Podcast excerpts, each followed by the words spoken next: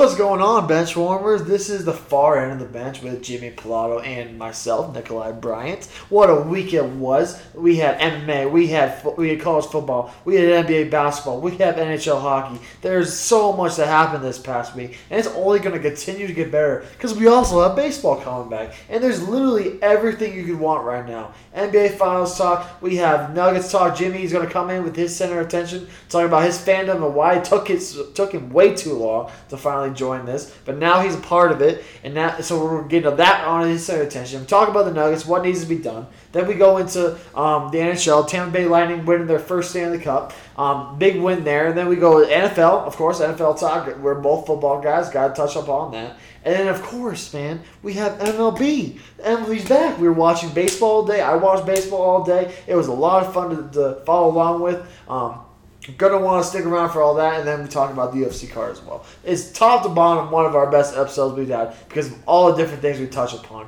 You guys are not going to want to miss this. You're going to have a lot of fun listening along with this. So without further ado, Jim, let's get going. Uh, are, are we are we starting? Coach, are we, can you put me in? Are we, are we starting? Oh, silence. Let's go.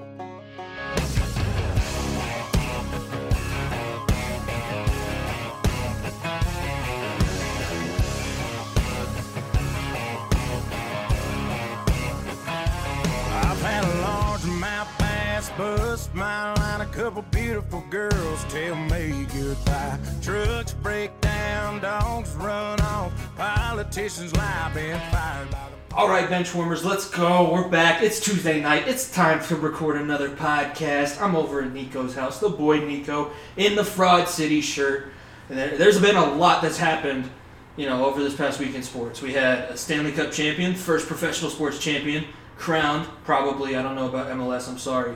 Uh, since the pandemic, basketball N B A finals are set. Unfortunately, the Nuggets went down, but we're going to start this center of attention. I was glad I had this one because I'd have this, I've been having this one bubble up inside of me recently, and I was thinking about it, and I don't know why I haven't been as big of an advocate for the Nuggets. I felt bad because I've been trashing them for a long time. I've been saying Jamal Murray's not a superstar. They don't embody toughness, yet all they do is continue to just show me up and push a game seven last year against Portland when they were down. Push a game seven and win these game sevens this past year in the playoff run. And that's just something that I've always felt as a Colorado fan was the the heart of the city, is that we're the team that's never supposed to be there, but when we get there, we make the most of it. And that's what this Denver Nuggets team did. So I, I wanted to piggyback off the last few weeks, what we've been doing with Nico, and the giving the Nuggets some love, because damn it, they deserve it. The national media is going to get on board at some point, but this is a hell of a start. I'm proud to call myself a Nuggets fan. You can call me a bandwagon. I'm a Colorado native, so you can't really do that. But that's what this week's center of attention is about. Now let's get on with the rest of the podcast. Let's go. Ladies and gentlemen, oh my goodness gracious, it is so good to hear that from you, Jim Boy. Oh, you have no idea. I mean, I've been, like we've been harping on the Nuggets, I've been harping on the Nuggets for the past month and a half, it feels like. It's been such a fun run. It's unfortunate that, that we lost to the Lakers in Game five on on a Saturday night. It, it was a hell of a season, a hell of a run. This Nuggets team deserves a lot, a lot of credit, man. This, like I was saying on my center attention last week, it's a culture change. It was a culture change. Um, this this team is now set up to um, do a lot of big things in the future. This this was this was not this is our this is our season to show that we're we could have be a franchise where that contends for ch- titles in the near future for a very long time. Well, this doesn't feel like a fluke, and that's the biggest thing. By the way, I want to welcome in our test viewers, um, just so that we're we're trying this thing out. So we we have a test video going. You guys might see like clips of this, but we won't see the whole thing. But a lot of the times when a team like the Nuggets makes it as far as they did and do have the historic run that they did, we can't discount the fact that they did make N B A history, being the first team to come back from three to one in two series in the playoffs. Uh, a lot of the times when teams like that win and go as far as the Nuggets did, it feels like a fluke, and you can tell that this team, like when uh, the Ducks first got expanded and they were in the final, and then they didn't make it to the final again for another fifteen years or whatever.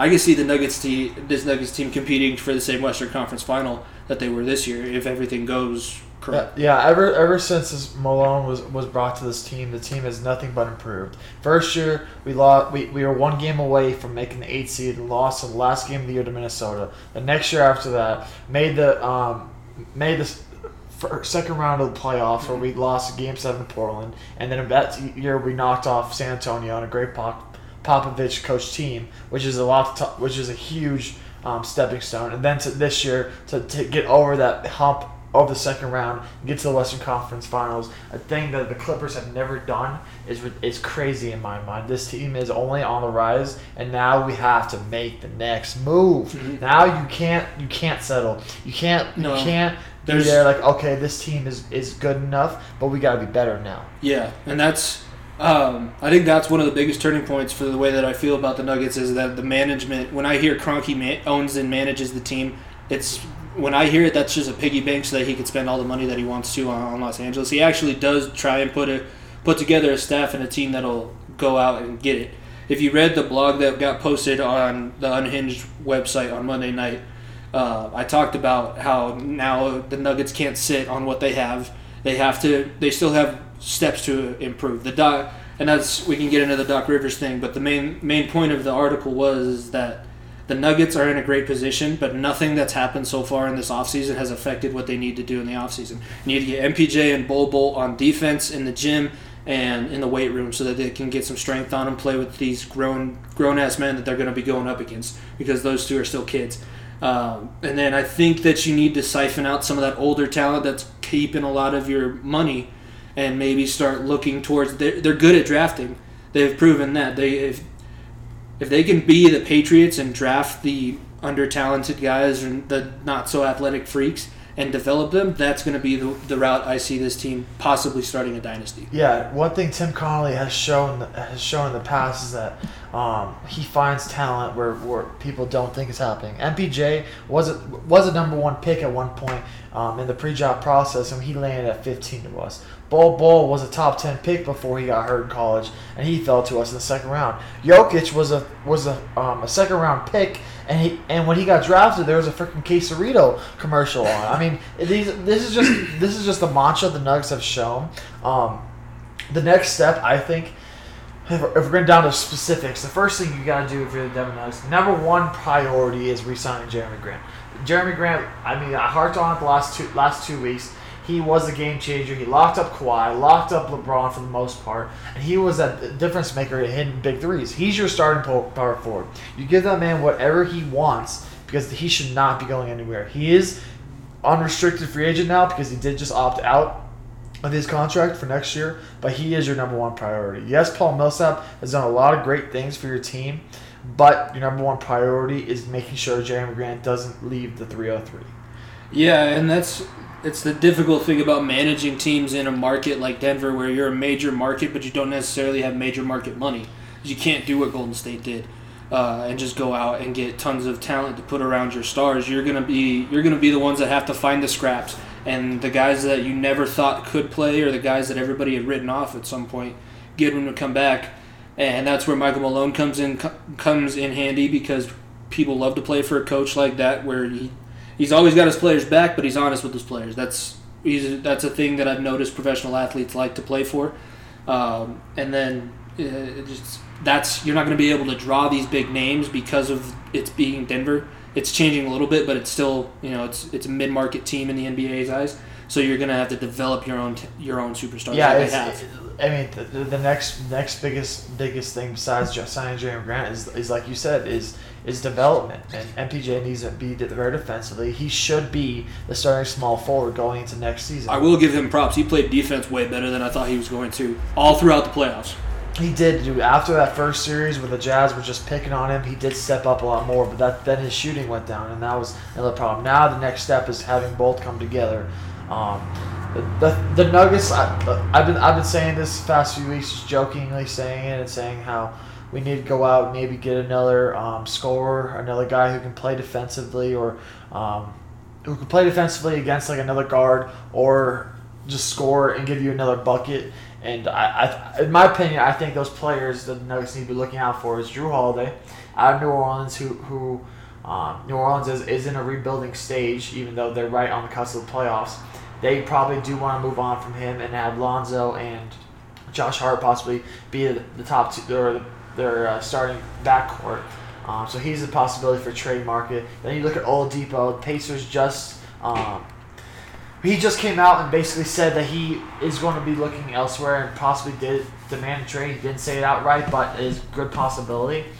And with Oladipo, um, he he is great offensively, much better threat than than what was uh, Gary Harris, but he'll bring that defensive t- intensity as, like like a Gary Harris did. I mean, wouldn't you, wouldn't you say, Jimmy, as Jimmy's closing yeah. the screen door? But that's the bad part about wearing yeah, headphones. Oladipo, Holiday, and I was harping on getting Bradley Beal earlier as well, but Bradley Beal might come at a bigger cost. They, I mean, if you have to give up Monte Morris, make sure you keep P J Dozier, but there's so many more weapons on this team that could be used in a big trade for a former All-Star like Oladipo, Holiday, or Beal that could put this team over the top offensively. I mean, if the defense comes along with the development of the other guys and you keep Jerami Grant, this team is right there alongside Golden State. Yes, I just said them. Um, the Lakers oh, and the Clippers again. We've talked about it. Golden State's coming back. Golden State's going to be that. Uh, they're going to be the Undertaker popping up in the final final segment of the match. Uh, shout out to Chokeslam Wrestling Report since they're on the Unhinged Network. Shout out Unhinged for also sponsoring us and being a platform where you can read blogs that, like I wrote on Monday, and listen to the show Wednesdays from one p.m. to three p.m. Eastern, eleven p.m. Mountain Time, eleven a.m. Mountain Time. Um, but, and, but now, before we go into the uh, Stanley Cup Final, we have to talk about the N B A Finals. We said it a few weeks back, if the Nuggets were to lose to the Clippers, and now that they lost to the Lakers, that we're going to basically be a Miami or a Florida podcast, and We we picked a lot. We wanted Lightning to win to beat the Stars, and that happened. And now we got we're we're all aboard the Heat train, all aboard the Heat culture. And um, if if you know me personally, you'll know that I, I've had the privilege and chance to meet Andy Elisburg, meet Pat Riley, meet meet Eric Spoelstra, and a bunch of those incredible individuals that, that the Heat have in their uh, front office down there. And this Heat team has been built up from the ground, man. I, No, no one thought this team was going to be where they were, especially when D-Wade retired, when LeBron left, when Chris Bosh had the blood clot. This Miami team was built off of players that no one thought was going to make it in the N B A. No one thought. Duncan Robinson was a was a D three basketball player, was a good player at Michigan, but he, he wasn't drafted. Kendrick Nunn came out of the G League. These all these players just come in with a chip on their shoulder, and that's all led by Jimmy Butler. Mm-hmm. Jimmy Butler is the Dwyane Wade of this team now. Yep. Um, I think the Heat are a example of what franchi- a franchise like the Nuggets could be in the future if they continue with the process. They just seem to have a lot of the same pieces set up. But I agree with you. There's not a lot of people that I know on the Heat. I'm starting to learn a little bit more about Tyler Herro uh, after his, his huge game, game seven against the Celtics. And then, yeah, all the talk about him being a bucket and his days at Duke and It's Kentucky uh, days. Sorry. Uh, Kentucky days. Sorry. Yeah, that's going to piss a whole lot of you Kentucky off. I'm days. sorry. Kentucky days. I'm getting and, more into N B A big, basketball, but I don't know college basketball. And it's big game four. Sorry. Just going to help you out there. But uh, yeah, it's big game four where he had thirty-seven points, which yeah. is unheard of out of a rookie. I mean, um, Tyler, Tyler Herro is getting a lot, a lot of respect um, in this league, and that's because Jimmy Butler is, is molding him into the player he can be. And Jimmy Butler is getting the best out of the player. Both those Kentucky guys, Bam Adebayo and Tyler Herro, have shown um, why Kentucky has always been a um, forefront in, in college basketball, and they will continue to be. Um, it, it was it, Kentucky basically dominated this conference finals. You had A D, you had Jamal Murray, you had Tyler Herro, Bam Adebayo, four players who basically dominated all throughout the playoffs, and Devin Booker, not even talking about him because he was in the bubble. Um, but all these players from Kentucky that just shone when the brights were when the bright lights were on them. And it's it's no tough task. It, it's no easy task, sorry, going against a LeBron-led team in the Lakers, especially in the finals. But if a team, it, it, there's not a deeper team um, right now than the Heat. I mean, it's it's top to bottom. This team is built different. It's built different. I think they're who I want to win, especially now that the Nuggets are out. I think that after seeing the Celtics play a couple games, I think they're the only team that can win, because of the fact that Jimmy Butler can he, – he's going to be a factor going up against a guy like LeBron. He, he's going to have a lot on his shoulders when the series starts, because you're going to have to make sure all these young guys and guys who've never been in this situation – I mean, Jimmy Butler has never been in this situation. He just happens to be a veteran of the league. But go in, calm everybody down, do the Hoosiers thing. I don't care. Get underneath the basket, measure it. It's ten feet. Who cares?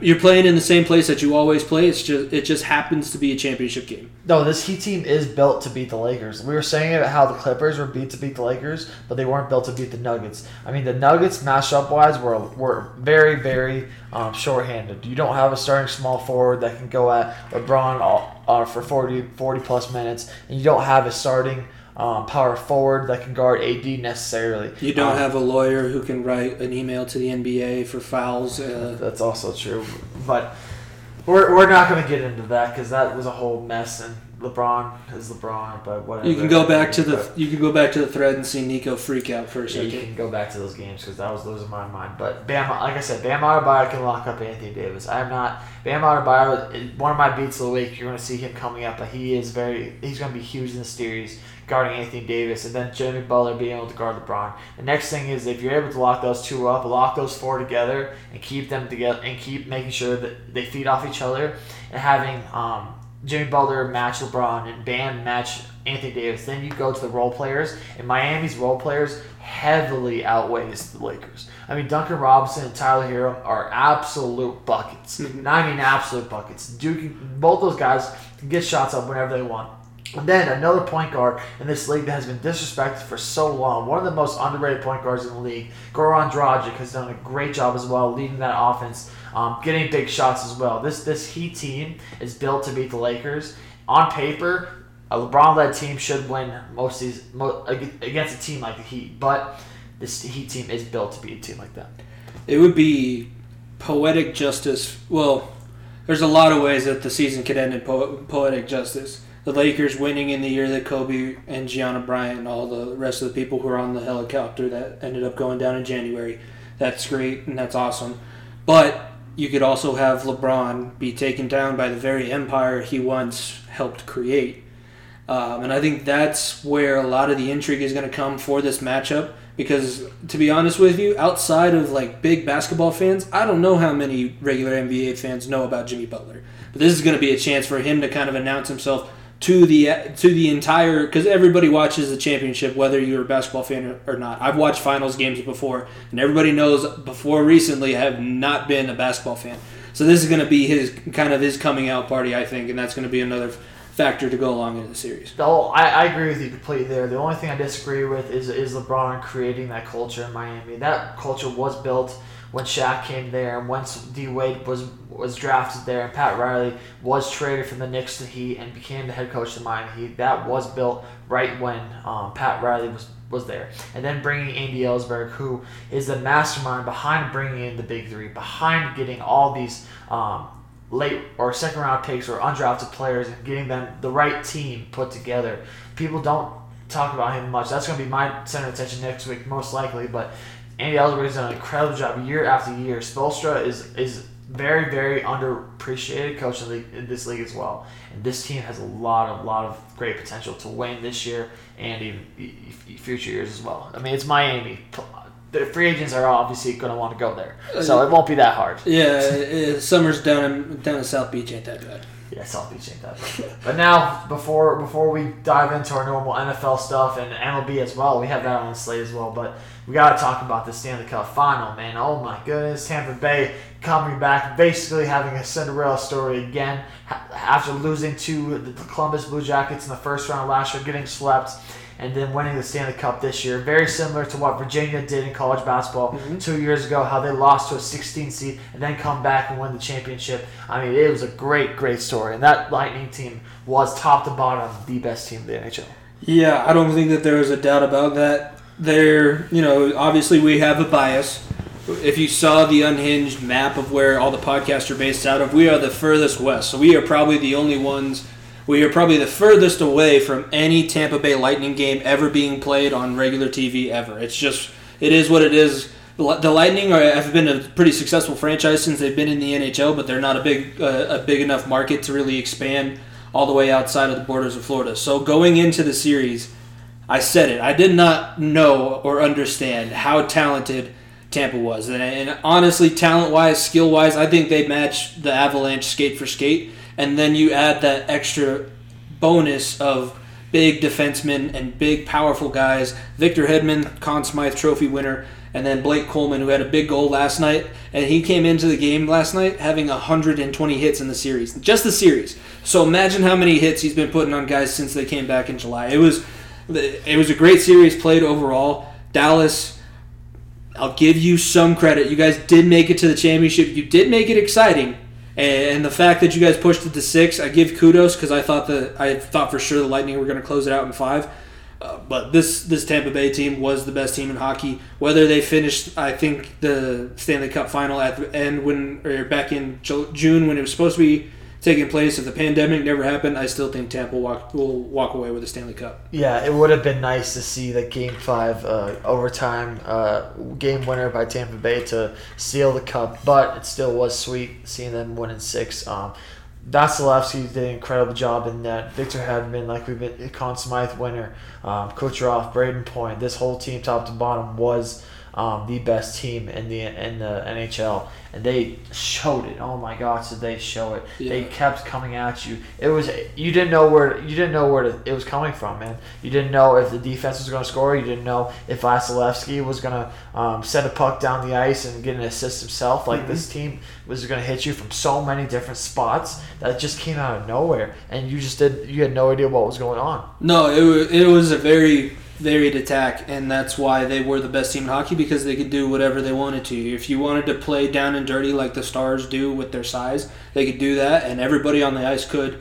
Um, but I think the depth is something they were harping on it a lot last night in the broadcast when I was watching the game. The fact that the third line was the one who scored the game-winning goal, it wasn't even Kucherov, Point. Yeah, they did both. Kucherov had an assist to Point.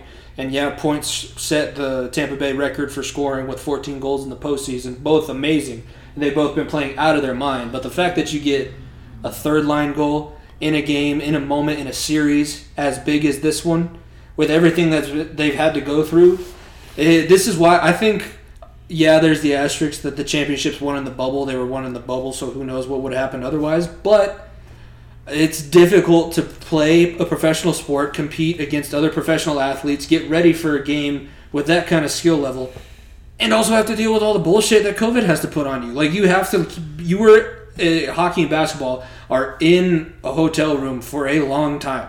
They went back in July, guys. We've been quarantined for a long time, so yeah, it sucks being stuck there, but stuck there, and then you have to compete on that high of a level with that amount of pressure. This, the people who win championships this season, I think, are more impressive than the regular champions. No, the, the, there was a stat. Nuggets came home on on uh, Monday night, and they were there for eighty-three days. You don't think about that process-wise, because it feels like time has been going by so much faster than what it has, especially during quarantine and during all this sh- everything that's all the shit that's been going on. Like, time flies, but it literally feels like yesterday that I was watching a Heat versus Nuggets first game of the, of the um.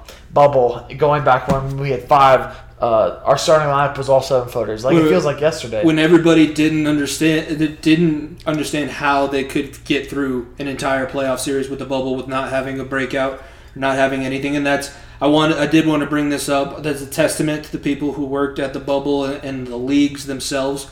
They've been doing a great job, and the players sacrificing their freedoms. Liberties, not freedoms, liberties of going out and doing whatever they want with professional athletes, being professional and having the money to do so. They also took a step back from being social, and I think this is this showed who really loved the game and who wasn't in wasn't in it for the money. No, and, yeah, going harping on top of that, if you look at what the Clippers did too, they didn't want to play in the bubble, A, and then uh, I mean, uh, I mean, there are obviously a bunch of social justice. Um, things going on in the world, and then there was the killing as well that halted the league a few weeks back, and they didn't necessarily want to continue there, but that was just the mindset that um, they were one of the few teams that had that, and then that's that that affected their play. It mm-hmm. really did. That led to Doc Rivers firing, led to everything, but both the N B A and N H L bubble, every single person in each of those bubbles, whether it be a player, whether it be a coach, whether it be the person that threw the hats on the ice, whatever it may be, every person deserves so much credit, so much love, so much praise, because they they've given us the best month and a half, two and a half, two months of sports I've, I think I've ever seen in my life. Like it's it's crazy to think that, because no other time in my life has there been baseball. There's been, I mean, even though we don't follow it as much, there's been baseball, football, basketball, hockey, U F C. It's everything you could ever want. Like it's it's it's been such a blessing. That goes to, and then that's a huge kudos, just because everyone that has been behind the scenes and making sure that this has been a smooth transition and making sure no outbreaks within the players. Yeah, it's been as good as I th- thought it would feel when everything did get canceled. Uh, that was always what you said to yourself. When everything comes back, it's going to be so sweet having baseball, hockey, basketball, and football on at the same time. It'll make up for not getting our normal, you know, how did you know it was Easter this year? There was no Masters. How did you know, uh, you know, no N C double A tournament, wrestling or basketball? I was bummed out with no wrestling tournament. I know you were bummed out with no basketball tournament. So it was just proof that we can turn the corner and we can do things and we can be somewhat normal and still enjoy the same things that we did. Yeah, and Saturday was a testament to like that. I had we had a tweet that said, Nuggets Lakers played Game five. There was a Stanley Cup Game five as well. There was a U F C card that was headlined by two title fights. There was college football all day, and then including the uh, primetime um, matchup between Miami and Florida State. Two teams are, are very like one of the most storied rivalries in college football. rivalries in college football. I mean, they couldn't have got better, and we are so fortunate to be covering it too. Um, all the live tweeting both of us have been doing has been so much fun, man. Yeah. I mean, now it's gonna it's gonna be weird now that we won't have hockey and basketball every other day, and and not. And now we're going to have to deal with baseball, but well, it is what it is. I don't know if you live tweet a baseball game. I think you just tweet about a baseball game. Yeah. Um, but we'll be doing – we'll start picking up some more N F L games, because we're going to do all the primetime games. And then if the Bengals play uh, one week where I can watch, I'll do those games. But it, it's the content will slow down, and it'll feel like we, we can all take a breath for a second. But this has been fun. I mean – The the love that we've gotten on the podcast, it was so much fun interacting with tons of different people. That's that was why when you said, do you want to do the finals of each, even if the Avalanche or Nuggets aren't in it, I said yes, because I wanted to interact with the people who are fans of the other teams, and I did that a couple times. Uh, we we got accused of being a Saints podcast the other night when I was doing Sunday Night Football, talking about how bad uh, I was talking about how bad Drew Brees looked, and then the guy thought that we were a Saints podcast. I was like, listen, I, I'm not, I don't cheer for the Saints. I was just watching the game. And that's a pretty good segue into our N F L talk. I mean, we'll we'll start with that Saints uh, Packers game on Sunday night. Um, what what a game that was! It's unfortunate all the injuries again happened this week. It just feels like they keep piling up. But this Saints um, Packers game, it, it's it's crazy. Aaron Rodgers, like uh, Matt LaFleur, this offense. This is the best Aaron Rodgers we've seen since the Super Bowl. He mm-hmm. he won back in twenty twelve. He's on a different level. Yeah, um, uh, he he's gone back and said it. I think the Jordan Love drafting was a little bit of a motivator for him, but he also said that he knew he he'd been get, letting things slide. He knew how talented he was, and he wasn't putting in as much work. And then with quarantine happening and them drafting Jordan Love, he said that he's gone back and watched film from the seasons where he was winning Super Bowls and M V Ps, and now he's following all those little footwork things that he'd kind of let go lax a little bit. Matt LaFleur helps out a lot. He, um, I think he's the best of the Sean McVay disciples to use that same kind of offense. Everything really does look the same when the um, Packers are playing. Everything, all emotions, it looks like the same exact play, but they have four or five different plays off of it. Uh, this is a scary. Aaron Rodgers is in M V P form and possibly Super Bowl M V P form. Yeah, Aaron Rodgers is, is playing like like the um, legend he is. I mean, we it's a, we were we were saying this a few weeks back, but Aaron Rodgers is only able to get one Super Bowl. I mean, if the Packers are only able to get one Super Bowl out of Aaron Rodgers, it would be one of the most wasted great or most wasted quarterbacks of all time. And this year, they look like they're ready to rumble, ready to, like ready to take on anybody and whoever. That defense is looking a lot better. Aaron Jones is playing well. I mean, every there's so many unknown names of that offense that are not first round picks, are not um, big names, but um, oh, Aaron Jones is the best running back in football, uh, and he's he's gotten a lot better blocking wise. That's uh, He he gets yeah. I think he had one hundred forty all-purpose yards. Alvin Kamara. I, I want to talk about the Saints really quickly because they had a lot of hype coming into the season with the recent, you know, the two times that they've been screwed in the N F C Championship games or deep in the playoffs. Uh, I think that they are seriously going to have to look at not having Drew Brees as their quarterback at some point of the season. I think they either need to give Jameis a shot or give Taysom Hill more snaps under center. But Drew Brees at quarterback, this it's a testament to the Saints roster because they are dragging his forty-year-old balding ass up the hill with them. Because Alvin, did you see the fifty-five-yard touchdown he had to Alvin Kamara, where it was thrown three yards across the line of scrimmage, maybe even thrown behind the line of scrimmage, and Alvin Kamara ran around everybody else on the Packers defense to score it. He, everybody's been saying it, so it's the, it's the hot thing to say now. I really, truly think, I mean, maybe it's a, a situation like the Broncos in twenty fifteen where you let him sit for a few weeks, get his body completely right. Maybe he's not fully ready for the season, but he does not look good, and he's going to cost his team games. I was just thinking that. I mean, if you look at back what Peyton did his last few years, especially his last year in the league with the Broncos, he he was this bad at the beginning of the year. I mean, people were like, uh, "We do we need to go to Oswald now? What's going on? Blah blah blah." Could be a could be a case. Um, if maybe you throw Taysom Hill out there for a few starts, whatever it may be, let Drew Brees get his legs underneath him, but. When it comes to playoff time, number nine is going to be behind center for that Saints team. It's it's not it's maybe regular season it's going to hurt you, but when it comes to postseason, you're going to, you want a guy like Drew Brees behind center just because his football knowledge and everything he's going to be going on. Maybe he gets a few weeks off. Maybe he has a quote-unquote injury that needs healing or whatever it may be. But, That's um, what the Broncos were going to do with Peyton before he actually got hurt. Exactly. So. But, I mean, when it comes to postseason, and the Saints are going to be right there, number nine is going to be behind center.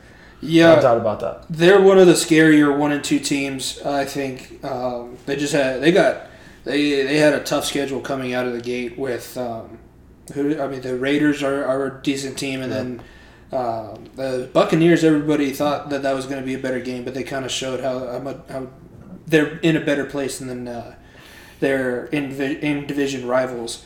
Uh, I want to talk about the other M V P candidate right now, I think, Russell Wilson. That was a good game. Uh, but why, if the Seahawks are as good as we think they are, why do they have to be beating everybody on the last play of the game? I don't. I don't know if it's just accustomed to other teams stepping up in the in the big lights. I mean, the Cowboys are no joke of a team. Although we always give them crap, and they're always seem like the run in of a bunch of jokes. They're not. They're not a bad team. The Patriots aren't a bad team either. I mean, those are back to back weeks where um, those are tough tests. I mean, the Cowboys' defense is very much. I mean, they're lose. They don't have Van Der Esch, and they don't have some of those pieces in the back end anymore. But they're still a very tough team, especially on the offensive end. And Russell Wilson is carrying this team, especially offensively. D K Metcalf has, has done a great job so far, but um, I don't I don't think D K is getting the touches he has right now without Russell Wilson behind him. I mean, Russell Wilson has continued showing week in and week out why he is one of the best quarterbacks in the league, and he's going to continue to have to do that. Maybe Jamal Adams is going to do better on the second end or maybe our back end of that defense for them, but um, they got to shore up the defense especially because giving up thirty points back-to-back games is tough. Look. Yeah, it's not going to win you a championship. We saw Denver doing that in twenty thirteen, and we know how that ended. Um, but I think they're going to be one of the teams. They got to go out and, and get a defensive lineman. That's why uh, – did Shelby Harris get extended? Yeah, he did. Okay. Yep. It scared me if he wasn't because he's a guy that I could see them possibly trying to make a little bit of a, a trade for because they do have a decent defense in the middle and the back end. With Jamal Adams now, but their defensive line is leaves something to be desired still.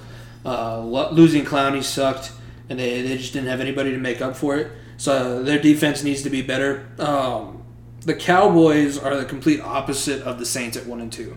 I think that the Cowboys are still probably going to make the playoffs because the N F C Beast is no longer it's horrendous. so. It's horrendous. Um, but I think that the Cowboys, they had Dak.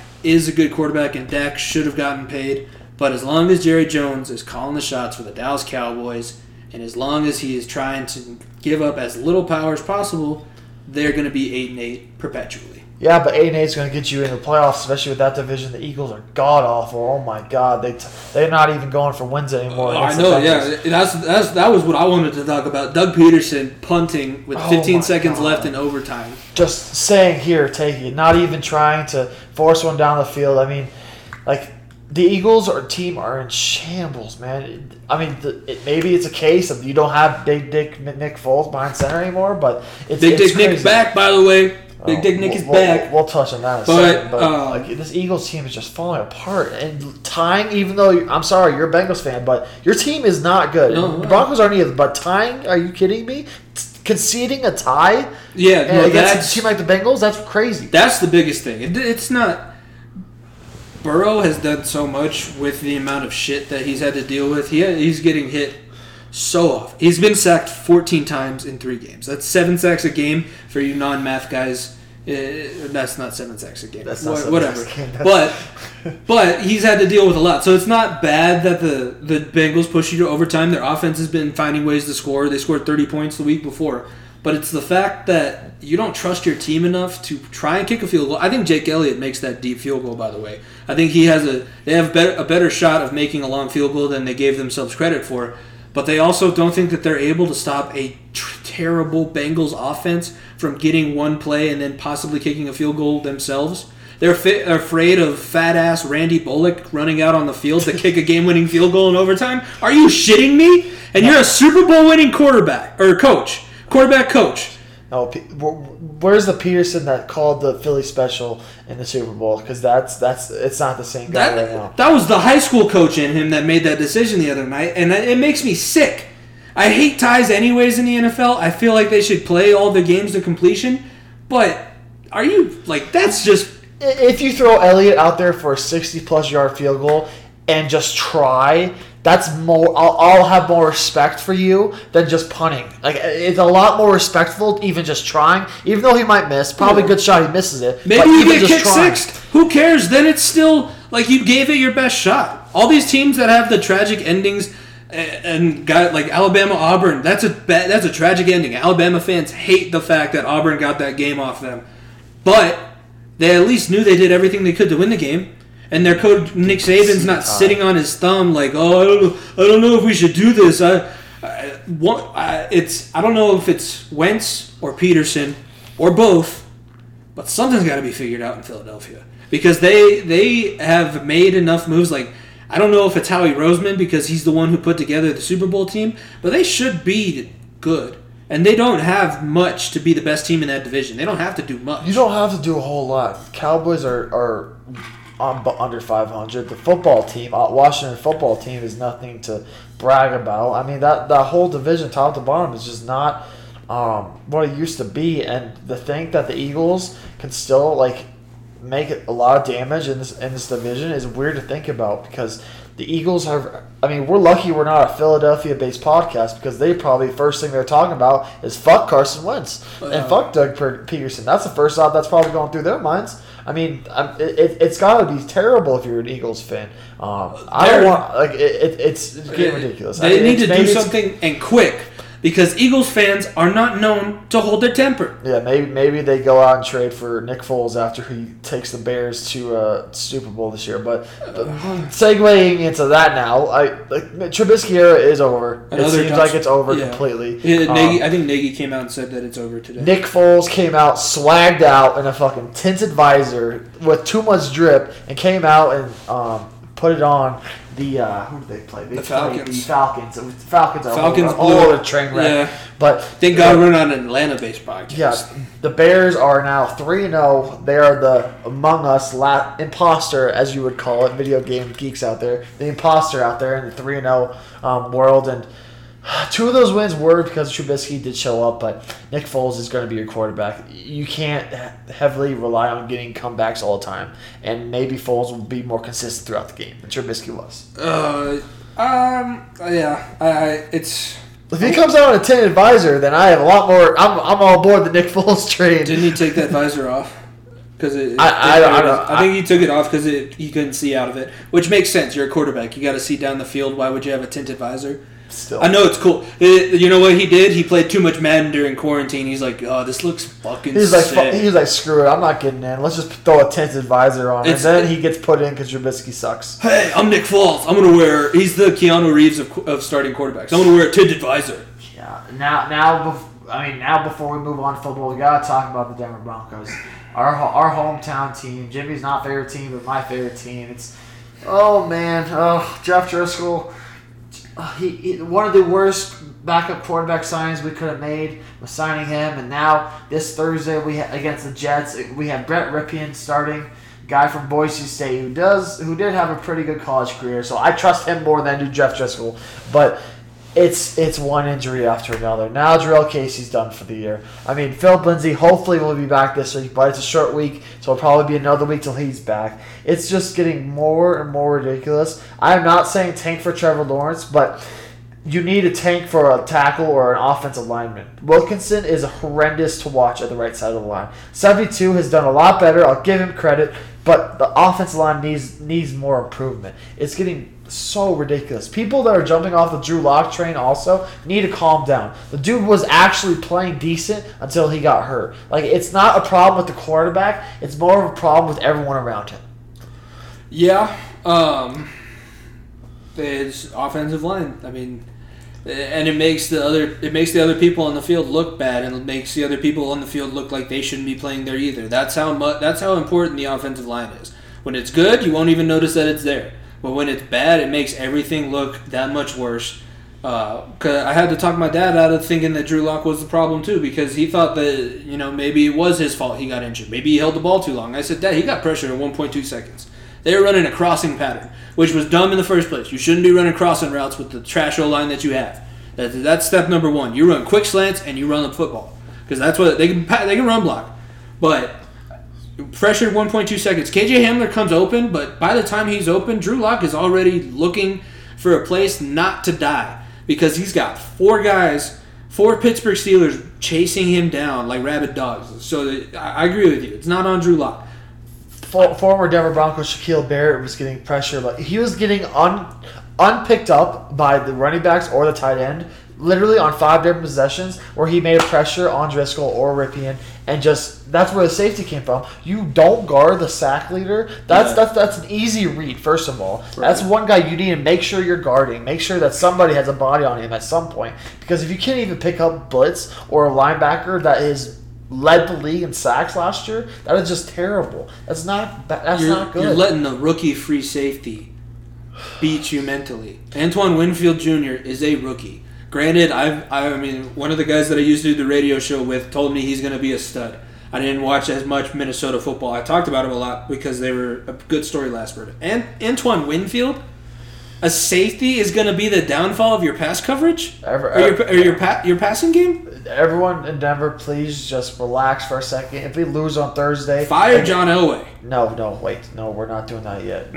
we... we Wait, if we lose Thursday, then I am fucking fire sailing everything against the Jets. But I don't think we're going to lose against the Jets, and I think it'll be a lot better. But this team, you, everyone in Denver needs to take a deep breath. We have, we literally have fifty-three point one million dollars on the I R currently between Von Miller, Jarrell Casey, A J Bouye, Cortland Sutton. The list literally goes on and on, and that's and everyone needs to take a deep breath. If this team is fully healthy, we probably beat the Steelers. We probably uh, the game. Uh, yes, I would say beat the Steelers just because that game at the end we all we had a chance to win the game against them if we had all of our players. I think that's do. I think that's more because they didn't expect Jeff Driskel to play. I think if they if Drew Lock if Drew Lock finishes that game, they they had him schemed up. Either way, closer game. If you have Von Miller, you probably get to Ryan Tannehill more in week one. Tampa Bay game is a lot closer if you have all your weapons as well. This team is not as bad as everyone thinks. It's just everyone needs to take a deep breath because. This is this is an asterisk year. It's good and bad. For right now, it's Broncos bad because of all the injuries, but you need to take a deep breath. I'm taking a deep breath because I'm telling myself that as I'm watching this team just put on a shit show every week. But it's hey, not tank for Trevor yet. Please, hey, everyone, take a deep breath. It's not tank for Trevor yet. Good news is the Jets have scored thirty-seven points on the season in three in three games. Brett Rypien might look might might look like the next big quarterback in Denver on Thursday night. Who knows? Is his uncle? Is it his uncle or is it his dad? It Mark is his uncle. uncle. Used to play yeah, as well. Hey, he won a Super Bowl. Uh, didn't he beat the Broncos in the Super Bowl? I don't know. I, I'm not. I'm not entirely sure. He that. won the Super Bowl with the Washington Redskins when they were known as the Redskins. Uh, when they were a, a complete and total dumpster maybe fire. Maybe he puts on a show on Thursday night. Hope, I'm hoping he does, but Drew Lock is still the quarterback, and everyone, please pump the brakes on Trevor Lawrence. Please, please, please, please. We're yeah. not the Jets yet. We're not there yet. Trevor Lawrence is probably going to go to the Jets. That, that'll be... Or the Jags, if they fall apart, too. I, I kind of like Minshew, honestly. I think Minshew fits the Jaguars so well. I think the Jets feel more comfortable about Darnold, though, than the Jags do feel about Minshew. Probably. Just because, you know, first round pick. Darnold's been given a tough hand, too. That's a whole other story. Oh, my gosh. Adam gonna, Adam Gase is the worst coach in the N F L. By, and he's going to continue to get coaching jobs because he had that one. Peyton Manning, he owes his life to Peyton Manning. He owes because, many of his jobs because of Peyton Manning. And yeah. It's, it's, it's tough to... It's, he. I thought he was going to be a good coach, too, especially after what he did with Julius Thomas, Wes Welker, Decker, and Demaryius Thomas with um, with Peyton. But he, he's been horrendous in New York. And that and that turf is not helping you either. Oh, oh that's a bad – yeah, that's bad turf. I want to talk quickly about a game coming up, and but, then we'll but, get – But before we jump into that, I do want to give a quick shout-out to C S U Pueblo alum uh, Ryan Jansen, who's the starting center at homecoming, um, him playing in Denver for the first time as an opponent. Um And growing up here as well, so I yeah. want to give a quick shout. He's center behind, center for Tom Brady in Tampa Bay. But yeah, shout out to him. And then uh, Alex Coppa, I played against him in D two. He was former D two um, uh, offensive, two-time D two offensive lineman of the year. So the the Buccaneers often the, showed you what a good interior offensive line. We can talk about that too, because there are a lot of people jumping on Cushenberry's back. And yeah, he struggled, but he's played against uh, Cameron Hayward, or whoever it is for the Steelers, who's damn good. And then he had Vita Vea and Ndamukong Suh uh, in his third game in the N F L. So people should jump off his back, too. Looking forward to next week, Patriots-Chiefs. Patriots bounce back, get a win against the Raiders. Chiefs dominate the Ravens last night. You live, live tweeted it. Dominated. What do you feel about that game now? Because...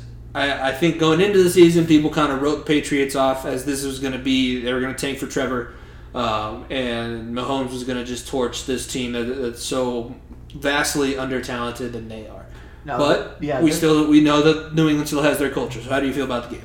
Now, the, the, this is a trap game for the Chiefs. This is one of those games where you don't think the Patriots are going to be as good as usual. I mean, you're coming off a big win off against a Baltimore team that you just absolutely dominated for for forty-eight minutes. Now you're facing a, a Patriots team that is, isn't as strong as what it used to be offensively, especially def- on the defensive end as well without Van Noy and some of those other studs. But um, this is a strap game for the Chiefs. This could be one of those games where they fall asleep, and this could be one of their only losses of the season. I would not be surprised if the Patriots come out just because Cam does have another dimension. I, mean, I I do think Lamar Jackson is a great quarterback, but Cam adds another passing dimension that Lamar doesn't have. And that's could give um, the Chiefs a little more trouble yeah. uh, than than Lamar, what they were dealing with Lamar. Yeah, when you get up on Lamar Jackson, you know that you're going to be able to kind of sit on the clock for the rest of the game. Uh, when you get up on Cam Newton, yes, he's way more talented of a runner, but I, I agree with you, he can't throw. He's got an arm, he's got a cannon still. Uh, he's a former Heisman Trophy winner. I mean, you can't, you can never count a guy like that out. He's he knows how to compete at the highest level against the against competition at the highest level too. So I. I agree with you, it's a trap game, but I also think that the Chiefs know going up against Belichick that they're not going to see the same wide-open receivers that they saw last week against the Ravens. Uh, I love the Ravens' defense. They, I think that they are really good. They just played like shit last night. Uh, but it, it is tough to hold down those the Legion of Zoom and Patrick Mahomes. And now Clyde Edwards-Helaire. Man, it would have been nice to be, be able to pick him up in the second round. Both you and I. I was hoping that he was going to fall to the Bengals and get teamed up with Burrow again. How nice would it be to have him in the backfield right now? Yeah, no kidding. Clyde Edwards-Helaire is a stud now. But that Chiefs team, man, I don't know if it was. It was. It probably wasn't as much that uh, the Ravens weren't as uh, good defensively as much as it was more that the Chiefs were that good offensively. Yeah. Like like we like we tweeted out, there's a fullback touchdown. There's a left tackle touchdown. The Ravens had a kick return touchdown. And usually when you have a kick return touchdown, you're either up in the game or you're like one touchdown away. And they were two touchdown difference for basically the whole game. Mm-hmm. Like it wasn't even close at all. And Mahomes was just dialing up. And like that, he was making those linebackers. Queen is young. I think Patrick Queen could be a good linebacker in this um, league, but he was getting dot- dotted up. Patrick Mahomes mm-hmm. was just throwing lobs to um, Edwards-Helaire, throwing lobs up to Damien Williams, and, do- and just making plays so easily yeah. that that that players make that. Sorry, excuse me. The players make because they're Super Bowl t- contenders and they're Super Bowl um, champions. Like these are type of plays that Mahomes constantly makes, and that's why they're the Super Bowl reigning champs and why mm-hmm. they continue to be at the top of the board. Mm-hmm. Um, but Lamar is it's unfortunate for Lamar. I like Lamar a lot. I think he get, he does get a bad rap sometimes, but oh, he's he, a regular season quarterback. He'll never win a Super Bowl. If he never wins a Super Bowl, he'll always be known as the second best quarterback in the N F C behind um, Patrick Mahomes, and that's that's that's something he probably won't be able to live with. That's tough. Maybe we see another R G three scenario where the Ravens move on in three years, four years, whatever it may be. But I'm hoping he does good because Lamar is a fun story and a fun guy to watch because he, he's got wheels like no other, but. It's unfortunate because he's has he's he's going to be compared to Mahomes the rest of his career. All all he needs the same kind of treatment that I think M P J needs, where you work on only the thing that you need to work on for the entire offseason. So he should have been working on reads and working on passing this offseason while he had the time to, because you're always going to be able to rely on your athleticism. The reason Russell Wilson is an M V P candidate this far into his career, and remember, he's older because he went to play professional baseball first and then came back and finished college. So he is older, yet he's still one of the M V P candidates because he can he can run out and scramble, and he's got a great baseball slide from that baseball background. But he also can throw the football very well, and he can read the defenses, and he knows what he's looking for, so he doesn't have to rely on his athleticism. Lamar Jackson has to, because if you give him a confusing coverage or his own blitz, he has no idea what he's looking at. And it's, it's and that's nothing to do with he's never had to do it before. Nothing else to do with it. At Louisville, he had two reads. If, if one the guy going deep wasn't open, you take it, you pull it down and run. Those were his two reads. So he's got a lot of work that needs to be done, but I don't think they did the right things in the offseason for this. He, ha- he has the weapons around him, too. Mark Andrews is a top-five tight end in the league. Mark Hollywood Brown on the outside is one of the most underappreciated receivers out there. He has, he's a lot of wheels. He has talent around him. I mean, Andrews did not, he dropped a lot of balls on, on Monday night, but there's a lot of things that the Ravens can do better. They're right there. They're going to continue to be right there. They're probably going to win your division. Mm-hmm. It's it's. I mean, them the Steelers are going to be head to toe. That's going to be great games. It'll depend on up. it'll depend on how the Steelers play them, but I agree with you. They're still going to probably win that division. They'll probably still win the division, so that's that. But they're going to be a there'll be a uh, problem in the future. That's for sure. Um, is there any other? Uh, the only other football thing I wanted to point on is um, the, talking about the Houston Texans real quick, because the Texans are are oh and three, but they are a lot better team than they're an oh and three team. They have mm-hmm. played the top three teams basically in the. Um, A F C in the Ravens and the Chiefs and now the Steelers as well. They've had a very tough schedule. I still think they can turn it around.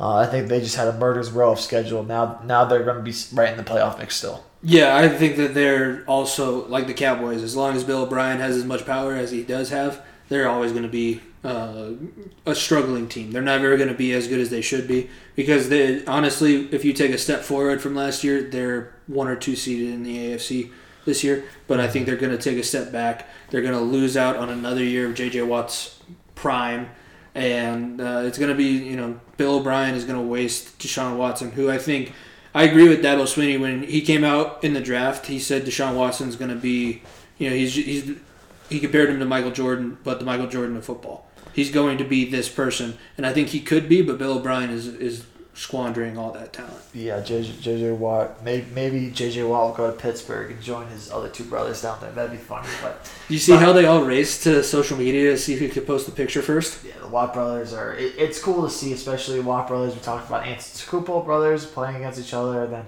um, the Holiday brothers. Like It's it's cool seeing three brothers play against each other. It was a dream of mine. Um, but it, like it, it, it's cool to see. But um, continue on now. N F L will continue um, live tweeting on Thursday. Like I said, um, I'll have the, we'll be doing the Broncos game against the Jets. Hopefully that's not a train wreck of a game. But then we'll have the Sunday night game as well as the Monday night game um, to go along with that as well. But keep to keep up with those. And now to a sport that we don't talk to nearly as much, unfortunately. Um, we're watching. We're watch. We just watched the Yankees game as we're filming right now. But go Yanks! Now, now, now we have the M L B playoffs, baby. Oh my gosh, full, it was perfect timing. N H L just ended. N B A now has more days in between games. So now I actually watch baseball all day for the first time, and I don't know how since spring training. Since spring training, no, it's, it's crazy. Somewhere Jonah is smiling, and a tear just came to his eye. Hearing you say that, those were his. That was the favorite combination of syllables that has ever been put. Uh, to audio recording that Jonah just heard. I, I'm glad that you're enjoying America's pastime. Yeah, I, I it's I, I got spoiled with, with, with basketball and spoiled with hockey for two months, and now I get to enjoy baseball. Luckily, the Rockies aren't in it because I'd be stressing a lot more, but we suck, so it's okay. But now I get to enjoy some baseball games. Watch like I watched the Rays and Blue Jays game today, and that was a lot of fun. Um, Considering when I first started watching baseball, the Rays were good, and now they're good again. Um, so we, if you guys follow us on Instagram, Twitter, you'll see that um, we posted both of our brackets. Both of our brackets are kind of similar. We both had the Dodgers winning the World Series. Um, we both had some different ways how how they won. Mm-hmm. Um, but so for my World Series, I had Yankees versus the. Uh, Oh wow, we all, we're only off by like one team on each side. Yeah, we're only yeah we, we only had a few differences, but I had the Yankees versus Dodgers in the World Series, with the Yankees being the Rays, and then the Athletics um, being the Twins in the second round. I, I, that's not looking likely right now because the Athletics just lost and the Twins just lost today. Um, but on the on the West, I had the Dodgers, I had the Padres winning the first round, and then I had the Cubs and I had the Braves. I did say that I did think the Braves were going to be a surprise. Last week's episode, I totally went back on that. Didn't you put money on that too? I didn't put money on that. I just said you should, but maybe don't listen to me last week. But I have them losing in the second round to the Cubs and being a Cubs-Dodgers N L C S and the Yankees-Athletics A L C S, and then Dodgers over the Yankees. Yeah, and I have, um, you know, I think that the uh, Yankees are going to beat the Indians. I have the Rays beating the Blue Jays in the first round. Uh, the Twins beating the Astros and the A's beating the Sox. The Sox are a sleeper. I've heard that before. They they were coming into the postseason with a lot of hype. Um, and I don't trust that the Yankees are going to make it past the second round because they don't have the pitching depth. They're going to win and beat the Indians, even though I, in my Beats of the Week I talked about prob- possibly putting money on the Indians to win the wild card. But they don't have the pitching staff to win a seven-game series, but they have enough pitching to get them through, through a best of three like what they're playing now. Yeah, um, so yeah, Garrett Cole was dealing tonight. He he uh, he went off, had uh, seven innings pitched, thirteen Ks, zero base on balls, only two earned runs. The dude was dicing up tonight. So um, if you're able to piggyback off Garrett Cole, the Yankees I do think could make a run. Um, they just but, don't have enough pitchers like Garrett Cole. That's the thing. Like, and N H L comes down to the hot goalie. M L B comes down to the deepest pitching staff. That's starters and bullpen. And I I don't know if Aroldis Chapman's able to play, and that's not having your big closer guy who could pump one hundred five miles an hour in there every night. That's going to be difficult to overcome. So I think that's why the Rays, I mean, the Rays dominated the Yankees during the regular season. I think they'll win the playoff series in the A L D S. And I have the A's beating the Twins because for whatever reason, the A's just seem to show up in big moments. I mean, go back to Moneyball, but Billy Beane did something right. Uh, because any, any time that the A's shouldn't win a game, I think they end up winning it. Um, and then I have the A's beating the Rays because, like I said, you just never know. They always end up winning the games they need to. And on the N L side, I have the Dodgers over the Bre- the Brewers, the Padres over the Cardinals, the Cubs over the Bre- or the Cubs over the Marlins. I have no idea how the Marlins even made it into the playoffs. No one does. And I have Atlanta beating Cincinnati, um, and then Dodgers beat Dodgers winning the N L D S and Braves winning the their N L D S. And then I have the Dodgers, Braves, and the N L C S, and the Dodgers winning. And I have the Dodgers winning the World Series. So the, it's similar, but not at the same time. Yeah, when I was filling out the bra- this bracket, there was a few teams that came to my mind that were, where we saw it in the N H L side and the N B A, where one team that no one really talked about got hot at the mm-hmm. right time. I mean, whether it be the Heat um, or or be the Dallas Stars, both teams came out of nowhere. It seemed like Phoenix Suns. And now that there's going to be bubbles after the first round of playoffs, it's going to be it's going to be interesting. I think teams that have possibility can make deep runs. People aren't talking about enough. For me, it's the Cubs. I think the Cubs could make a deep run. Rizzo hasn't been playing good. Maybe he'll turn it on. Their pitching staff is decent still. Um, they could get some help there. And then another team, like like we said, the winner of that A's-White Sox series, I could easily see making a deep run either to the World Series or to the A L C S. Both those teams have a lot of great talent and a lot of great depth. Um, whether it be pit, start with their pitching, they had a pitcher today go seven innings, mm-hmm. almost throw a no hitter. Um, that's that's that's just a testament to their staff, and Athletics are dangerous as well. So I think those are my, my sleepers though to make the World Series. I do I did pick in New York versus Los Angeles World Series, but I would not be surprised if we saw something like that where we have a sleeper team come out of nowhere. Yeah, and for me, I think that team is the Padres. They've been the hot team, and, and it makes no sense for longtime baseball fans because that's one of the franchises that just never is consistently in a, in a position to win championships. And now they have Manny Machado, who is their uh, star, and he's a guy who's going to be around for a and while. So they have, yeah, they they they have building blocks, and it showed this year. They they put this team together to make a run this year. I think that they can tear through this bracket easy, easy enough. Too. Maybe they steal uh, the series, the N L D S away from the Dodgers. But that's really the only upset I can see happening on the N L side. Every other every other game I pick, you know, there there it's really the chalk or nothing. I don't see the Dodgers getting upset. I don't see the Cubs getting upset.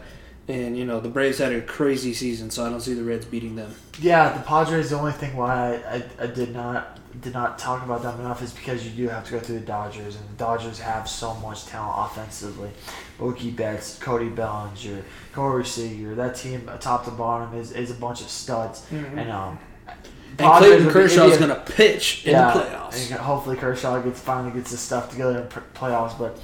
I I think the Padres do would be a lot of fun story to see them possibly upset the Dodgers. I do think they have a better shot of being the Dodgers than a team like the Cubs or the Braves do. But I don't know. It's it's going to be really interesting. We're going to be we're going to be trying to follow along. We won't be live tweeting as much though.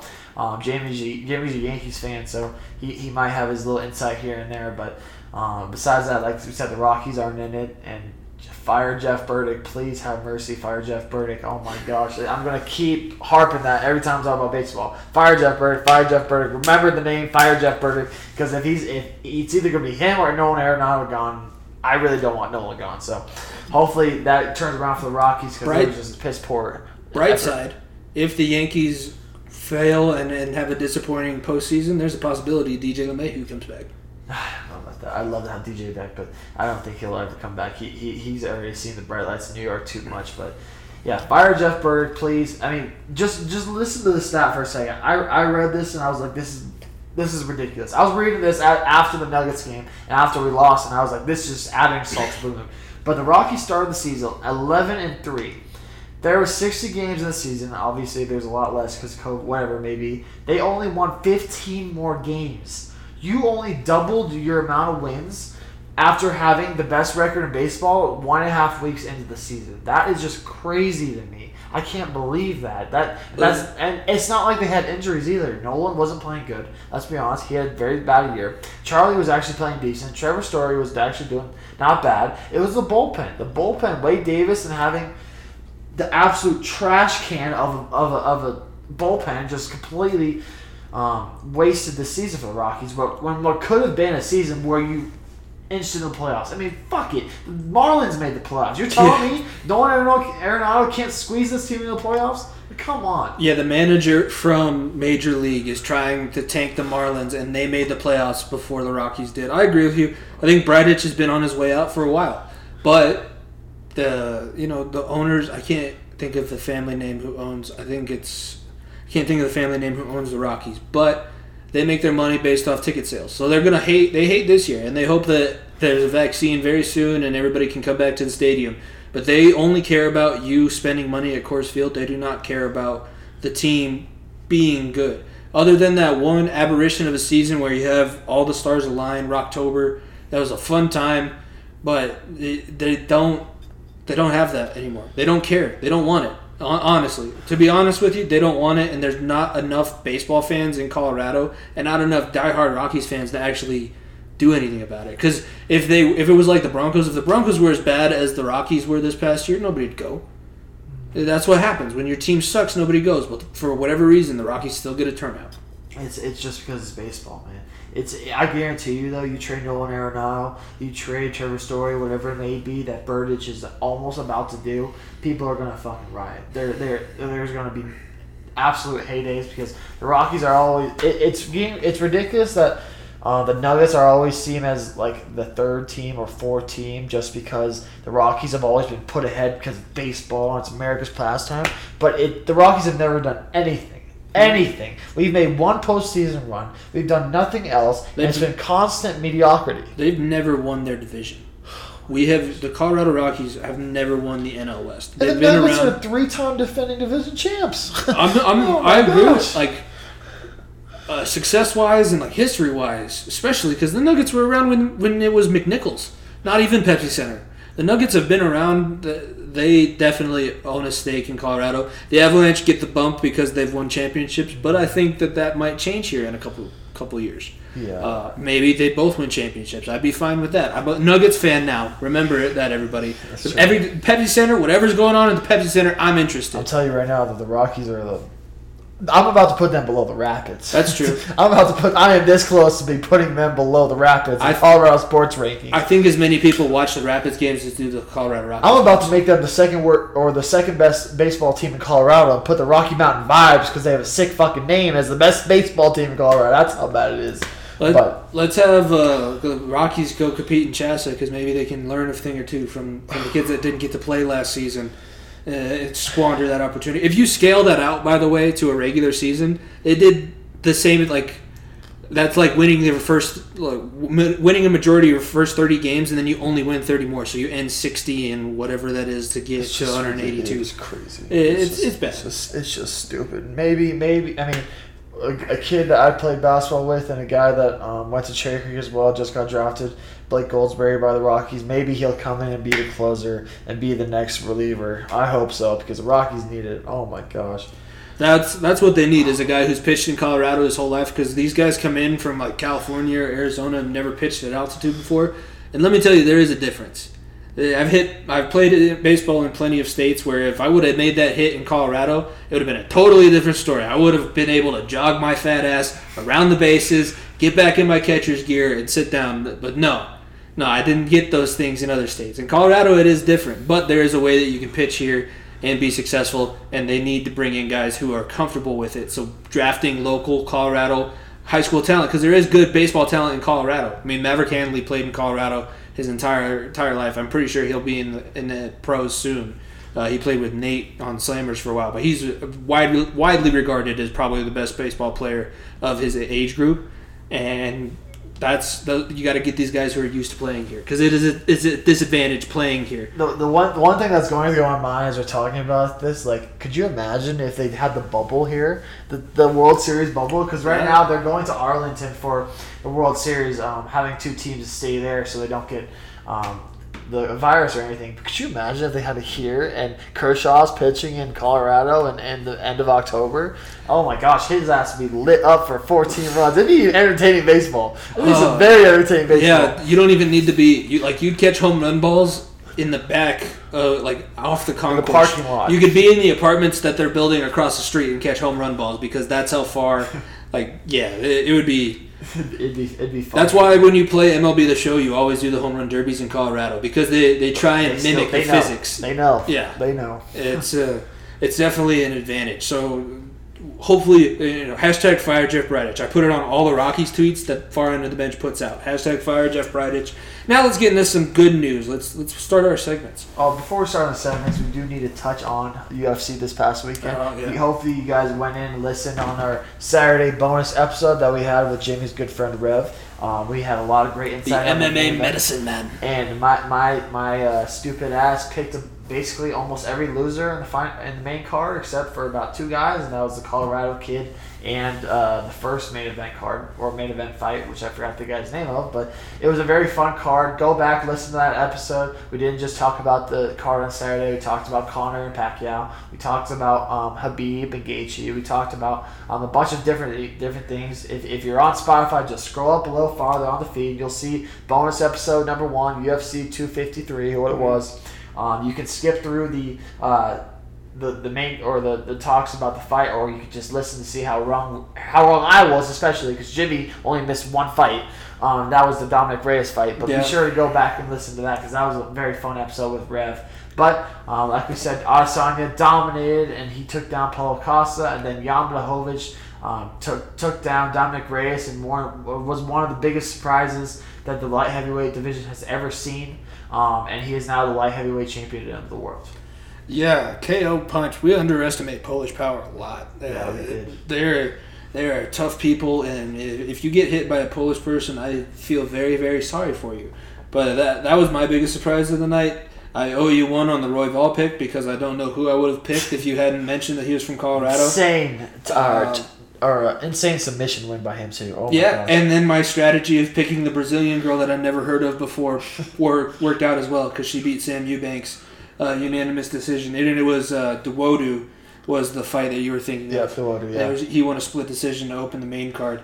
Um, how did well?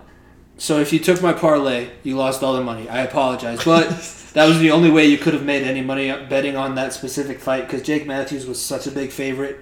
I really think they should just revoke like Diego Sanchez's license at this point because I, I didn't watch his fight over the weekend, but I've seen his more, more recent fights, and it is difficult to sit make yourself sit through. It is he, he it is, is watching somebody get beaten to death very, very slowly. He he is at the end of his career, and he does not deserve a Conor McGregor fight. I guarantee you that too. That's ridiculous that that was even talked about. But I don't think that could get sanctioned, honestly. that, McGregor, that would, McGregor would absolutely just obliterate him. He did end up going to prison. Um, but now let's definitely get into our beats of the week. Like we've been saying, I completely went on my pick, went against my pick last week of the Braves. But maybe you still, maybe you're a Braves fan, you're still feeling that. But um, for my first beat of the week, I, we I gotta touch on basketball. Have have a basketball pick here. Um, for for my first B League, I had Bam Adebayo winning the Finals M V P at plus eighteen hundred. I think if the Miami Heat win the Finals, I think it, the M V P trophy won't be given to Jimmy Butler. I think Jimmy Butler will be more locked in on a defensive end. I think it's going to come down to Bam Adebayo and Anthony Davis, who which which big man is going to show up more. If Bam Adebayo has a thirty-eight point game like he did in Game Six, um, he's going to be the Finals M V P. His defense against Anthony Davis is going to be huge.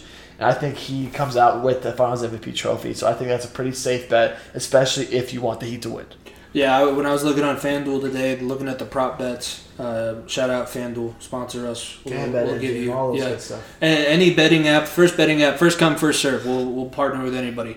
Uh, but when I was looking at FanDuel, I was wondering who would be a good pick for that because obviously you have like LeBron, who's not going to win you much money because he's already favored to win that win that award. Uh, but Bam would be something, and I agree with you. If the Heat win, it's because Bam had an amazing series and locked down Anthony Davis. If not, we're going to be hearing about LeBron and Anthony Davis. We're getting ready for Space Jam too early. Let's just say that. Uh, I really don't want them to win the championship. LeBron has been getting under my skin. But uh, my first beat of the week, I got football, uh, and I'm actually taking the over for the Green Bay Packers game, fifty-seven and a half. And they're, I would also bet on them as the seven and a half point favorite at home. They're playing the Falcons this week, Sunday Night Football, I believe, which is going to be a massacre. Um, but I think there's going to be a lot of points scored because the, the Packers are going to score at minimum thirty on that terrible Falcons defense. And uh, who knows? Maybe the maybe Matt Ryan wills the Falcons, you know, stacked offense into the end zone a few times, but I think it's going to hit the over, and I do think the Packers are going to win by more yeah, than the only thing I'd say about that is is the over is going to be tough to hit, especially if Matt Ryan doesn't have Julio Jones again this week. If he's having to rely on Ridley and rely on somebody, rely on Hayden Hurts as well, I don't think you're going to get to sixty-seven, sixty-seven, right? fifty-seven and a half. Oh, fifty-seven and a half. I no, sixty-seven and a half. I honestly, sixty-seven I'm half. stopping myself short of saying the Packers are going to score fifty points on the Falcons and they can just score a touchdown and, and get it. But I, I thought you said sixty-seven. No, fifty-seven. Like, oh, if it, was, if it was sixty-seven, I was like, dang, the under, please. But no. fifty-seven, yeah, maybe if the, if Aaron Rodgers puts up fat numbers, but well, I mean, think about it. He scored. Uh, I got to pull up. I got to pull up their schedule, but they've scored, I think, thirty points at least a game. Uh, they are one of the they're the best offense in the league, points wise. I'm pretty sure, and yeah. So they scored forty-three, forty-two, and thirty-seven, and now they get to play another terrible defense. And yeah. this is this is the worst team that they've played so far. So this will be yeah maybe they'll. I think the over is a slam dunk just because they could possibly hit it themselves. Yeah, that's true. All right, so now for my next beat of the week, I'm piggybacking off Jimmy's uh. football pick. I am now going to pick the Bears again for back-to-back weeks, and it's it's ridiculous saying this now. The Bears. I feel more comfortable about my pick this week, especially since you're playing a Colts team where Philip Rivers is known to throw the ball to the to the opposing team so often. So I'm picking the Bears right now at plus one twenty-five to beat the Colts. I think Nick Foles could have a big game, and like we said, Trubisky era is over. So let let let the let the Foles era come full head of steam and get them off to a four and oh start. Yeah, I think um, my next one is also f- football. I'll stick with my football ones. I had Cleveland on here, plus one hundred to beat the Yankees, but they got demolished today, so I don't think that's as good yeah, of a bet anymore. Demolished. Uh, my next one, Las Vegas Raiders are plus one twenty-eight to beat Buffalo outright, and I think that's actually, I think this is a trap game for Buffalo because they just played uh, the Rams and had a really tough game. That's an emotional come-from-behind victory that they shouldn't have been in, honestly. They should have dominated. They were dominating the Rams the whole first half. That's a testament to Sean McVay and his coaching staff. But this is definitely a trap game because now you go, oh, it's the Raiders. Oh, we're playing them at home. Uh, plus one twenty-eight, not bad for an outright victory in the N F L. Yeah, and then um, for me, for me, the, the one, I'll, the last beat of the week, I'll I'll go back to baseball. It's not as blasphemous as my Braves pick was last week, but um, so right now the Cardinals right now to beat the Padres are plus one seventy-five. I, the Cardinals have made a lot of great moves, and they did just sneak into the playoffs. I think they could be a team that surprises a lot of people and could possibly pull off the upset against the Padres. Like I'm saying, the Padres are a young team. Maybe you see a case where they're not as veteran savvy and they, they fall apart in the first round of the playoffs. Mm-hmm. So plus uh, one seventy-five, I think, is a, is a decent bet to take um, for the Cardinals to beat them because I think the Car- Cardinals do have a lot of talent still. Yeah, and if you want to talk about one of the best cultures in sports, uh, Saint Louis baseball culture is something different. They love the Cardinals out there in Missouri, and they know their baseball. So the, that pro, that team has been around and been uh, very good for a long time. It's, I, in my opinion, I think it's probably going to be one of the best uh, opening wild card series for mm-hmm. sure. I think that's that's one of those, if you're going to talk about sleepers to possibly make even more damage, I think that series is going to kind of decide who is going to be the underdog for the rest of, of that side of the bracket. My last one, uh, I have the under to hit in the Las Vegas, or not Las Vegas, the Rams and Giants game, uh, minus, and that's at minus one fifteen odds. The over-under for that game, hold on. I'm taking favorites now. Jeez, Jimmy, I thought we were I thought we were sticking with, with underdogs from Beats of the Week, but I guess you're minus one fifteen favorites? Well, I favorites? mean, I, was, I couldn't find anything else. Parlay mail or something? I, I couldn't find anything else that I really liked. Because, you know, everything else, it, it's going to be too hard, too difficult to make money. I think this can actually happen. Uh, why won't it just show me the, the damn over? Well, if it's a minus one fifteen, you got to think, I mean, the books are saying it's going to happen, Jim. Well, it's minus one fifteen for the o- under, minus one oh five for the over. Oh. So it could go either way. Okay, okay. Um, that over, under... We really need to hire a producer that can just do all this for me. I get, I need a young Jamie. Just, uh, just look this up for me. Why? Yeah, yeah. I'm not even going to talk about it. Just yeah. do it. Like, I Joe, like Joe Rogan has just his producer. I, just I, I need video. an intern that I can boss around. uh, well, the Rams. Rams and Giants. Over under forty-eight and a half. The Giants, uh, if you combine the Giants and Jets' total points on the season, it comes out to seventy-five. So I think the under is very, very likely to hit in that game. So if you want to put in a sucker's bet and win some, not as much money, but it, you can you can look like the high roller. Say, go, like have your have the girl that you're trying to impress over. Be like, hey, I'm gonna put in my bets for the weekend. Watch this and put just one hundred dollars down on the under. I would and, not and, put one hundred dollars down on a, on a trash game, but well. I, I, just, but you don't have to tell her, like, this is definitely going to happen. Like, this is going to hit. I don't have to worry about this. But also, if you do it that way, there's a high likelihood that all of a sudden Daniel Jones is going to throw five touchdown passes and blow everything up. Oh, my God. If, that would be that would be on bad if beaks. He, if he throws five touchdowns, I, I think that it's – no, I don't know. I don't even know what to say. It's going to be ridiculous. It'll be ridiculous. It's frustrating to think about. But so now let's let's dive into our uh, beat or our player of the week now. Um, we both picked football players. I, I got to see yours earlier. I think I'll start with mine first. I have Josh Allen, who is averaging three hundred passing yards per game through three games, seventy-one percent completion percentage. His, his, he threw another four touchdowns this week.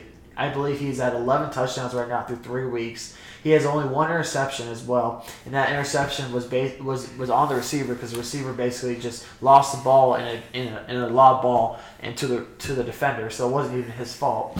Um, I think Josh Allen has been playing out of his mind. I think he is one hundred percent is a for sure starter in every fantasy football league. I have Lamar Jackson and Josh Allen in one of my leagues, and I'm benching Lamar. That's crazy to think I'm yeah. benching Lamar, but Josh Allen is a must must. Must-have starter every single week fantasy football. So that's why he's my player of the week. I was going to say, if out of that quarterback class, that's the Mayfield and the Darnold and the uh, Josh Rosen And that that quarterback class out of that that year, he's definitely taken the most steps forward.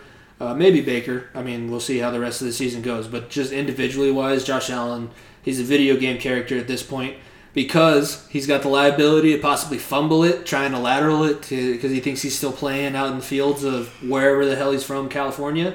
Uh, but he's also got the ability to throw it from his own twenty and hit his receiver streaking down the forty-yard line on the opposite side of the field. One you take the good arms. with the bad. Yeah, yeah one it's of one of the best arms I've ever seen, yeah. let alone just one of the best arms in the N F L today. That's that's not a bad pick. Yeah, so that was my first player of the week that I think has not been hockey or basketball. So that's kind of a oh, you learned from last week because if you're if you're bet, bet it, if you're picking based on the sport that you like, a lot of people like football compared to how much they like yeah. basketball. That was proven because I think Jerami Grant should have won last week, but Russell Wilson dominated. Oh, it's just, yeah, it's just it's Russell Wilson. Let Russ cook. People need to give Jerami Grant more respect.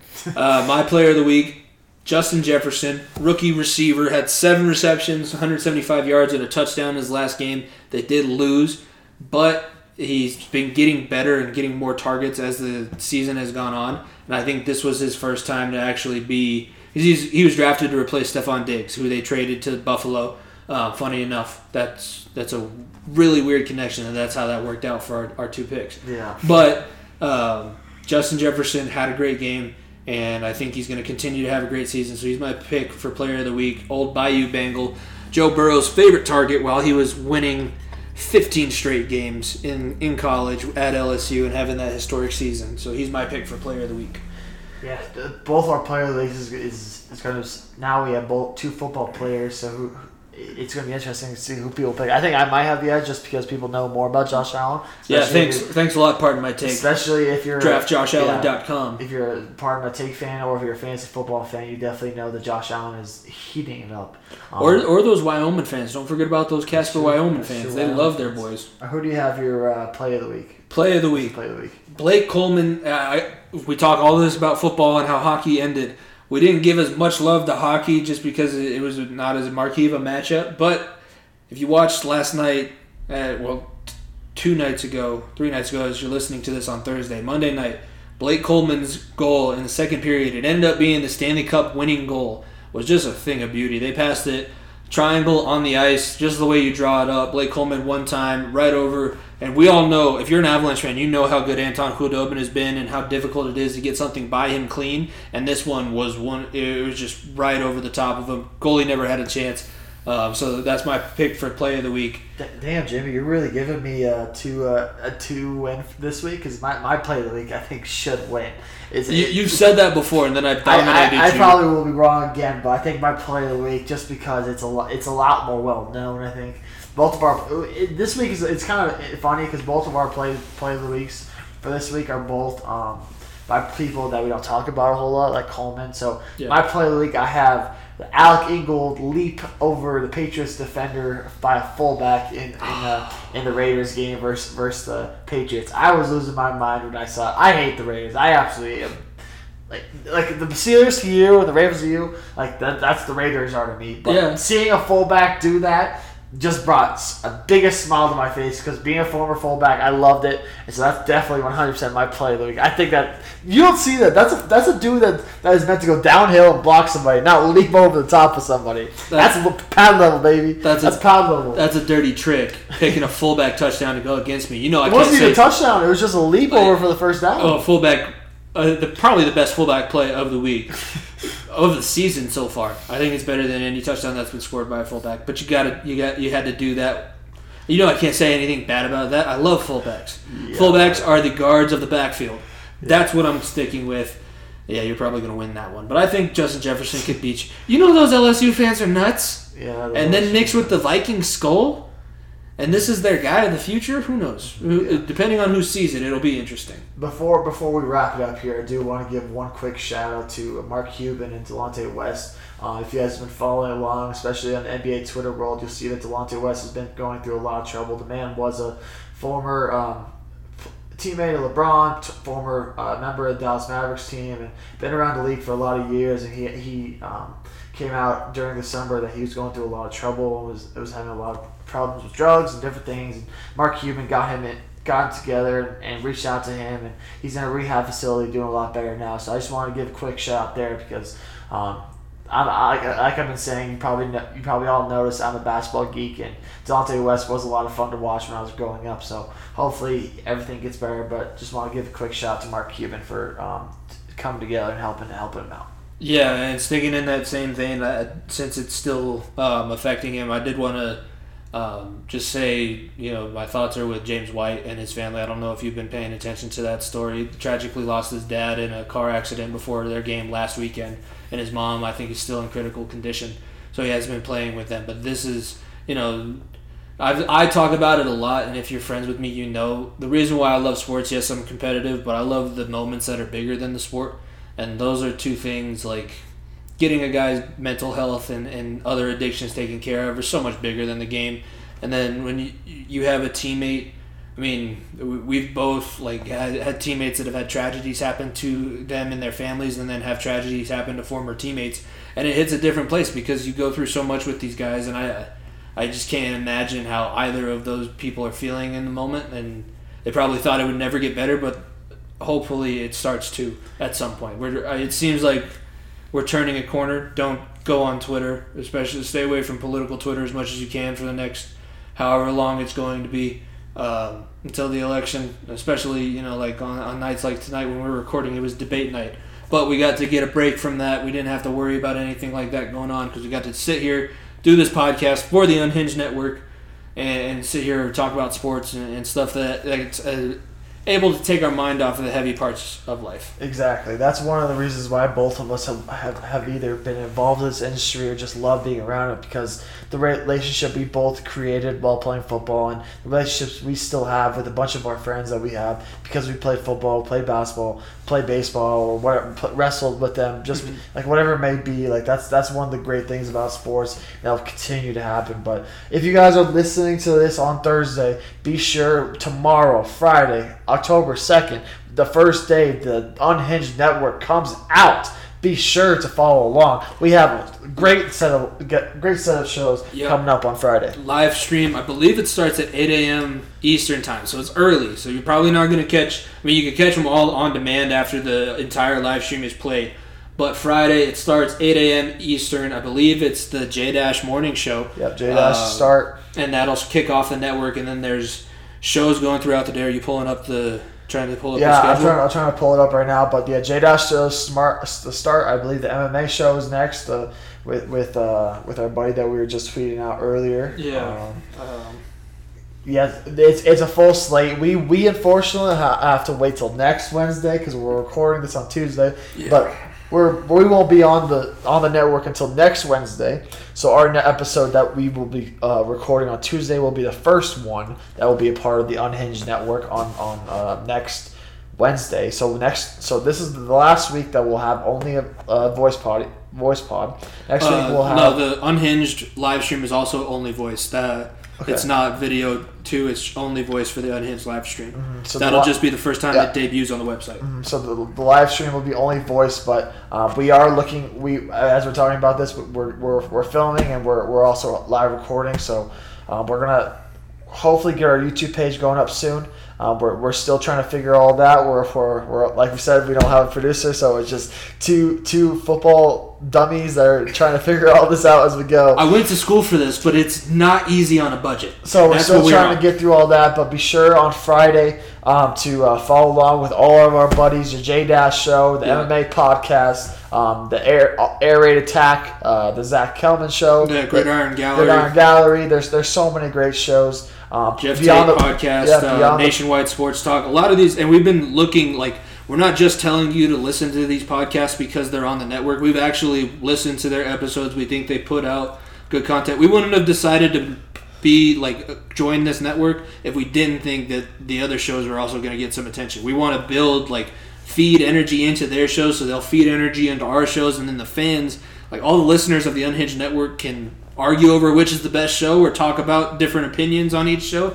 Like we're we're all in this to work with all the other creators on there. Now, we're very fortunate. Like, we have a great relationship with, with Jim and a bunch of the guys at the Unhinged Network. And um, we, we we would not be a part of this. We would not be telling you guys to go listen to their podcast if we didn't believe in what they're doing as well. Because they're doing a lot of great things over there. Sometimes it's always it's sometimes boring just to listen to my dumbass voice and then listen to Jimmy's uh, radio talk show voice. So if you if you want to change away from that, go be sure to listen to all those because they're so much fun to listen to as well. I mean, ever since we started started doing this podcast thing, I've started listening to more and more podcasts, not just the all the Barstool ones, not just the uh, um, whatever Joe Rogan podcast. Yeah. I've been listening to all sorts of different things, and we're not the only ones that, that are just jabbing back and forth at this. There's other guys doing the exact same thing and doing a great job at it as well. Yeah, I was listening to one this morning. It was basically the Canadian version of our show. So if we lived in Canada, and it was funny because they're talking about N F L, like they were big, they were big American sports fans, but